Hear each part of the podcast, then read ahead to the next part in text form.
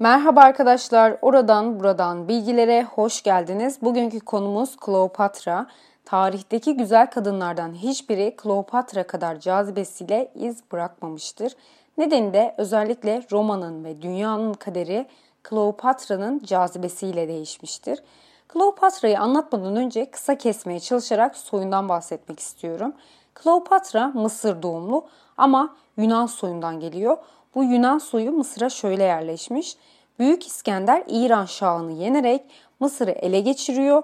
Büyük İskender'in ölümünden sonra krallığı yönetecek kadar büyük bir oğlu olmadığından dolayı krallık generaller arasına paylaştırılıyor. Ptolemy'nin hakkına da Mısır düşüyor. Ptolemy de Mısır'da kendi krallığını yaratıyor. Kleopatra bu hanedanlığın 12. sıradaki hükümdarının kızı. Bu arada Ptolemy Büyük İskender'le bayağı yakın arkadaşmış. Şöyle bir olayları var. Ptolemy İskender'e yapılması planlanan suikastı ortaya çıkararak İskender'in hayatını kurtarıyor. İskender de bu minnet borcunu ödemesi de şöyle olmuş. Bir gün Ptolemy zehirli bir ok ile vuruluyor. Tüm çarelerin tükendiği anda İskender rüyasında bir tedavi yolu görüyor ve Ptolemy'yi kurtarıyor. Ama konumuza tekrar dönersek Ptolemy büyük bir ordu ile İskenderiye'ye çekiliyor ve orada bolluk içerisinde yaşayacak bir hükümdarlık kuruyor. Ptolemy'nin yaptığı en önemli şeylerden biri de İskenderiye'ye Yunan filozoflarını, şairleri, bilge ve artistleri çağırması. İskenderiye'de en önemli ve nacizane kitapların toplandığı mükemmel bir kütüphane oluşturmuş yani İskenderiye Kütüphanesi'nin kurucusu Ptolemy'dir. Aslında İskenderiye Kütüphanesi konusunu başka bir podcastimde anlatmak çok istiyorum. O yüzden bu konuyu burada bırakıyorum. Yani bu hükümdarlığın kurucusu tarihte Ptolemy adıyla bilinir. Tacında en genç oğlu olan kendi adını taşıyan ikinci Ptolemy'ye bırakıyor. Aslında bu kuşağın ilk hükümdarları seçkin bir kurucu tarafından oluşturulan bu özel modelin bir kısmını devam ettirseler de bu model her hükümdarlık gibi yozlaşmaya başlamış. Klasik halkın fakirliğini umursamamakla devam ederek etrafa kendi lüksleri için para saçmak, rüşvetler, şehvetlerinin peşinde yaşamaya başlamışlar. Ama artı olarak bu Ptolemy hükümdarlığının şöyle iğrenç bir yaşadıkları ilişki var. Perslerden geçtiği öngörülen ensest ilişki yaşarlarmış. Kötü bir olay anlatayım. Kleopatra'nın çok büyük büyük babası yani 7. Ptolemy sapkınlığının bir göstergesi olarak kendi kızına aşık olmuş ve kızını kendisiyle zorla evlendirmiş. Yani evladını kardeşini öldüren mi ararsın, ensest ilişki mi ararsın? Ptolemy hanedanlığında hepsi var. Şehirden bahsedersek İskenderiye o dönemlerde herkesin hayran olacağı bir yerken halk açlık ve yokluk içinde yaşıyormuş. Şehir tapınaklarla, saraylarla doluyken halk derme çatma evlerde yaşıyormuş. Müzede yabancı okuyucular için yüzlerce kitap varken halk cehalet içinde yaşıyormuş. Mısır halkı ödediği vergiler zaten çok ağırmış. Nedeni de şehrin geliştirilmesi ve büyütülmesi için yapılan çalışmalar ki bu planlar gerçekten işe yaramış. Limanlar, saraylar, rıhtımlar, kaleler yapılmış. Şehirde kalmaları için tüccarlara, zanaatkarlara kolaylıklar sağlanmış.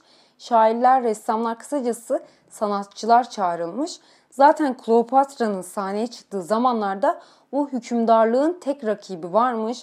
O da Roma İmparatorluğu. Biraz da Kleopatra'nın babasından bahsetmek istiyorum. Kleopatra'nın babası 12. Ptolemy'den çok da iyi bahsedilmez. Halk bile nefret edermiş. Hatta tek takdir edilen yanı flüt çalması da derler. Kleopatra'nın babası Romalılarla müttefik olmayı planlamış. Roma İmparatorluğu'nun o zamanki en güçlü adamı Sezar ve Pompeius'miş. Pompeius o zamanlarda bir savaş içindeymiş. Sezar'ın da para ihtiyacı varmış. O yüzden Ptolemy'nin teklifini para karşılığında kabul etmiş. Ptolemy de Sezar'a ödediği parayı karşılamak için ülkesindeki vergiyi daha da çok arttırmış. İskenderiye'de de bu yüzden isyan çıkmış. Ptolemy de canını kurtarmak için kaçmış. Halk da Ptolemy'nin e, kızı Berenis'i tahta çıkarmak istemişler. Berenis de kabul etmiş. Berenis de babası bir gün gelebilir diye tahtını sağlamlaştırmak için Suriye prensiyle evlenmiş. Ama kocasının hoşlanmadığını fark edince kocasını öldürtmüş. Sonra Anadolu'daki ülkelerden birinin prensiyle evlenmiş. Babası Ptolemy ise tekrar tahta çıkabilmek için Pompey ile yaklaşmış. Birlikte tahtı tekrar almışlar ve Ptolemy kızını öldürmüş. Ptolemy yardım eden generaller arasında Mark Antonius da var. Mark Antonius İskenderiye'de kaldığı bir dönem Kleopatra'ya hayran olmuş. Tabii Kleopatra o zaman 15 yaşında, Antonius ise 30'lu yaşlarında. Zaten Kleopatra'yı yıllar boyunca görmemiş çünkü tekrar Roma'ya dönmüş. Ama o sıra Sezar ile Pompeius'in arasında iç savaş patlak vermiş. Antonius ise Sezar'ın tarafında olmuş. Mısır'a geri dönersek Ptolemy son günlerini yaşarken onun ardından kimin geleceği sorusu sorulmaya başlanmış. Kleopatra en büyük kardeş ve Kleopatra'dan küçük erkek kardeşleri var. Babası Kleopatra'yı uygun görse de taç giymenin erkeğe uygun olacağını düşündüğünden Kleopatra'nın en büyük kardeşiyle evlenmesi ve ikisinin ülkeyi yönetmesini emretmiş. Roma Senatosu da kabul etmiş. 18 yaşındaki Kleopatra ile 10 yaşındaki erkek kardeşi evlenmiş. Ülke işleriyle ilgilenmesi için de iki bakan atamış. Bunlardan biri Fafanız. Fafanız 12. Ptolemy yani kral ölünce 13. Ptolemy'ye yakın duruyor ve onu Kleopatra hakkında dolduruyor. Nedeni de 13. Ptolemy yani küçük olduğu için saf ve çabuk kandırılıyor. Ama Kleopatra zekasından ötürü çok da kandırılmıyor. Zaten Ptolemy Fafanus'un dolduruşuna gelip yanlarına da orduyu alınca Kleopatra'yı krallıktan sürüyorlar. Kleopatra ise Suriye'ye gidiyor. Sezar ile Pompeius savaşına gelirsek Sezar yeniyor. Pompeius de Ptolemy'nin yanına kaçıyor. Çünkü 13. Ptolemy'nin babasının tahta ele geçirilmesine yardımcı olmuştu. Hani onlar da ona yardımcı olur diye. Ama Pompeius Mısır'a geldiğinde Pompeius'i öldürüyorlar. Nedeni de Pompeius'i kabul etseydiler Sezar'ın düşmanlığını kazanacaklardı. Eğer kabul etmeseydiler Pompeius düşmanlık besleyecekti. O yüzden böyle bir karar vermişler.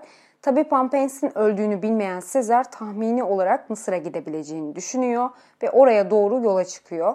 İskenderiye'ye gelince Ptolemy Sezar'a Pompeius'in kafasını hediye ediyor ama Sezar kızmış hatta ağlamış diyorlar ve törenle cesedinin yakılmasını emretmiş. Kleopatra da bu olayları duyuyor ve Sezar'ın huzuruna çıkıp davasını savunmak istiyor. Sezar'a mektup yazıyor. Sezar da gelmesini buyuruyor. Tabi Kleopatra'nın İskenderiye'ye girmesi yasak olduğundan dolayı kendini halıya sardırtıyor. Hani eşya gibi gözükmek için ki zaten kimse anlamıyor. Sezar'ın sarayına girince paket açılıyor ve Kleopatra ortaya çıkıyor. Tabi Sezar şok geçiriyor ve nutku tutuluyor. Aslında büstlerine falan baktığımızda çok da güzel bir kadın değilmiş ama her devrin bir güzellik algısı olduğunu inanıyorum. Çünkü başka dönemlerde iddia edilen güzel kadınlar şu an bize güzel gelmeyebiliyor.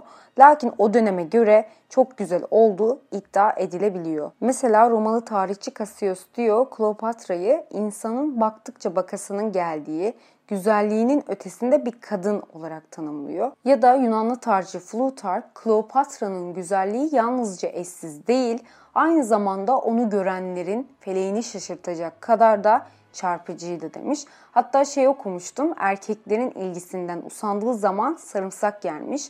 Ama görünüşünden ziyade zekası fikirleri eşsizmiş ki Sezar da güzelliğinden sonra zekasından etkilenenler arasında. Kleopatra Arapça, Farsça, Ermenice, İbranice gibi dillerinin de arasında olduğu birçok dil bildiği söylenilir. Rivayetlere göre yöneticilik dışında eczacı, matematikçi ve tercümanmış ve artı olarak Yunanlı tarihçi Plutark'ın dediğine göre sesi istediği her titreşimi çıkarıp istediği her dili kullanabildiği çok telli bir müzik aleti gibiydi de demiş. Neyse Sezar'la Kleopatra'nın aşkına geçersek Sezar o sıra 52 yaşında ve 42 yaşında evlendiği Calpirnu adında bir eşi var. Ama Kleopatra'ya aşırı ilgi duymaya başlamış. Yani aşık olmuş ve Kleopatra'nın tahtını geri alması için çalışmalara başlamış. Sezar ilk önce Ptolemy ile konuşmaya çalışmış ama reddedince askerlerine Ptolemy'yi zindana atmalarını emretmiş. Sonra uzlaşmaya varılmış. Tekrar Ptolemy ile Kleopatra birlikte yönetmeye başlamış. Tabi o sıralar İskenderiye Savaşı başlıyor ve İskenderiye Kütüphanesi bu savaştan dolayı yanıyor. Rivayetlere göre Kleopatra yangını görünce hüngür hüngür ağlamış ki gerçekten çok acı bir olay.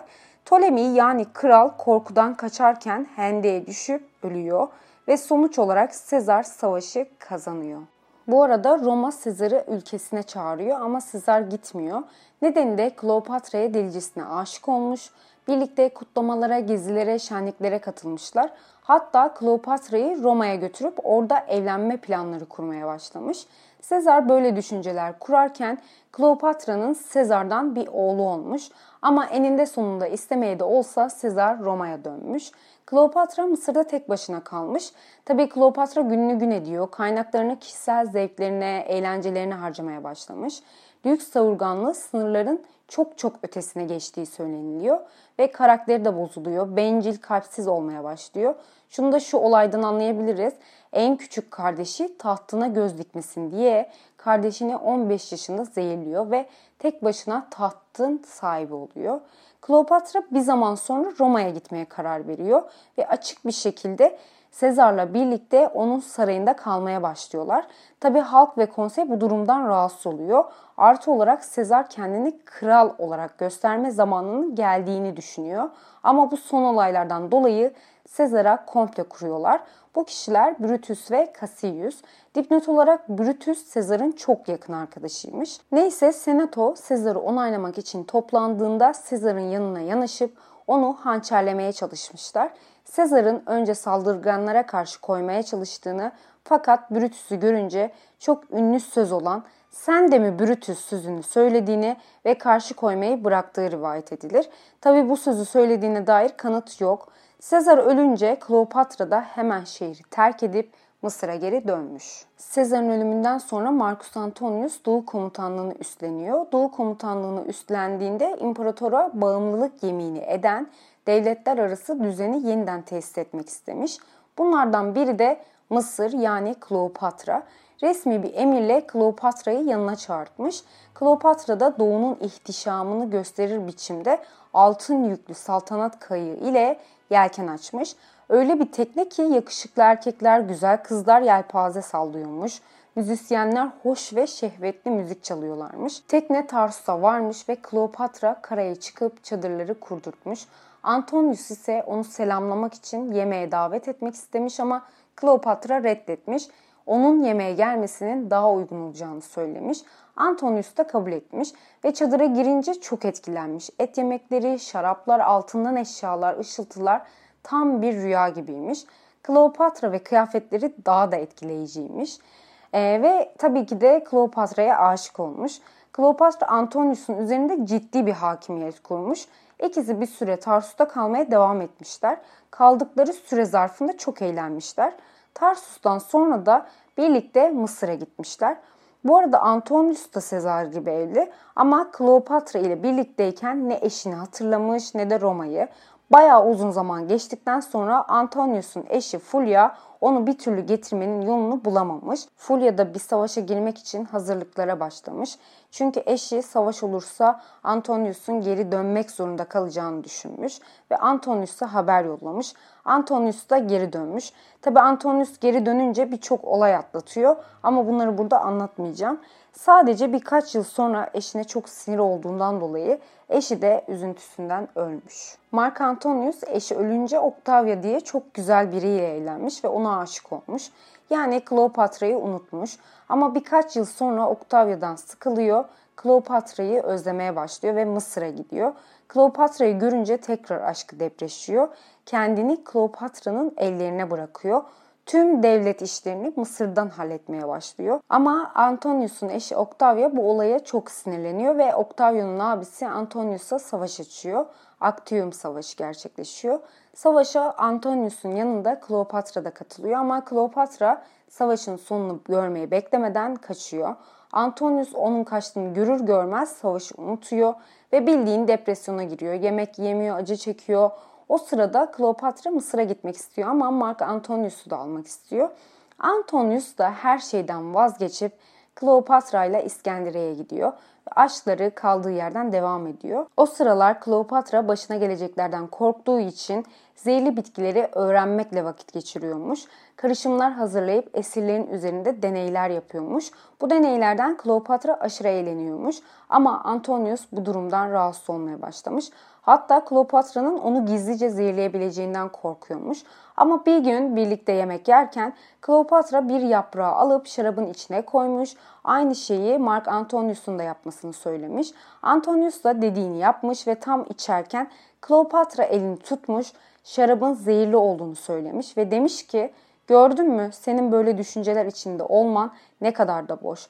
Sensiz yaşayabilseydim şayet seni öldürmem ne kadar kolay olurdu demiş ve Antonius'un şarabını bir hizmetçiye içirmiş, hizmetçi orada ölmüş. Tabi Kleopatra'nın doğa ve zehirlerin etkisi üzerinde yaptığı çalışmalar sadece eğlence amaçlı olmakla kalmamış. Engerek yılanının sokması en kolay ve en acısız ölüme neden olduğunu öğrenmiş. Daha sonra Kleopatra kendine anıt mezar yapmış sanki ölümünün yaklaştığını düşünerek. Hatta o sıralar Octavius'un İskenderiye'ye geldiğini öğrenmişler. Kleopatra da tüm değerli eşyalarını anıt mezara toplamış. Sonra savaş başlamış ve Kleopatra gene hainlik yapmış. Antonius da Kleopatra ile tekrar konuşmak için şehre dönmüş ama hizmetçileri Kleopatra'nın öldüğünü söylemişler. Antonius ölüm haberini duyunca öfkesi kedere dönüşmüş ve akıl sağlığını gerçekten kaybetmiş. Ardından kendini kılıçla öldürmeye çalışmış. Ağır yaralıyken Kleopatra'nın ölmediğini söylemişler. Antonius da son kez Kleopatra'yı görmek istemiş. Yanındakiler Antonius'u Kleopatra'nın yanına getirmişler ki olaya şahit olanlar bunun hayatlarındaki en acıklı sahne olduğunu söylerler. Tabii Kleopatra Antonius'u öyle görünce hıçkıra hıçkıra ağlamış ve çok geçmeden Antonius ölmüş. Bu olaylardan sonra Kleopatra hem bedenen hem ruhen çökmüş. Çünkü Kleopatra her şeyin bittiğini, Antonius'un sonsuza kadar gittiğini fark etmiş. Kleopatra da akıl sağlığını kaybetmeye başlamış. Son gün ise şöyle olmuş.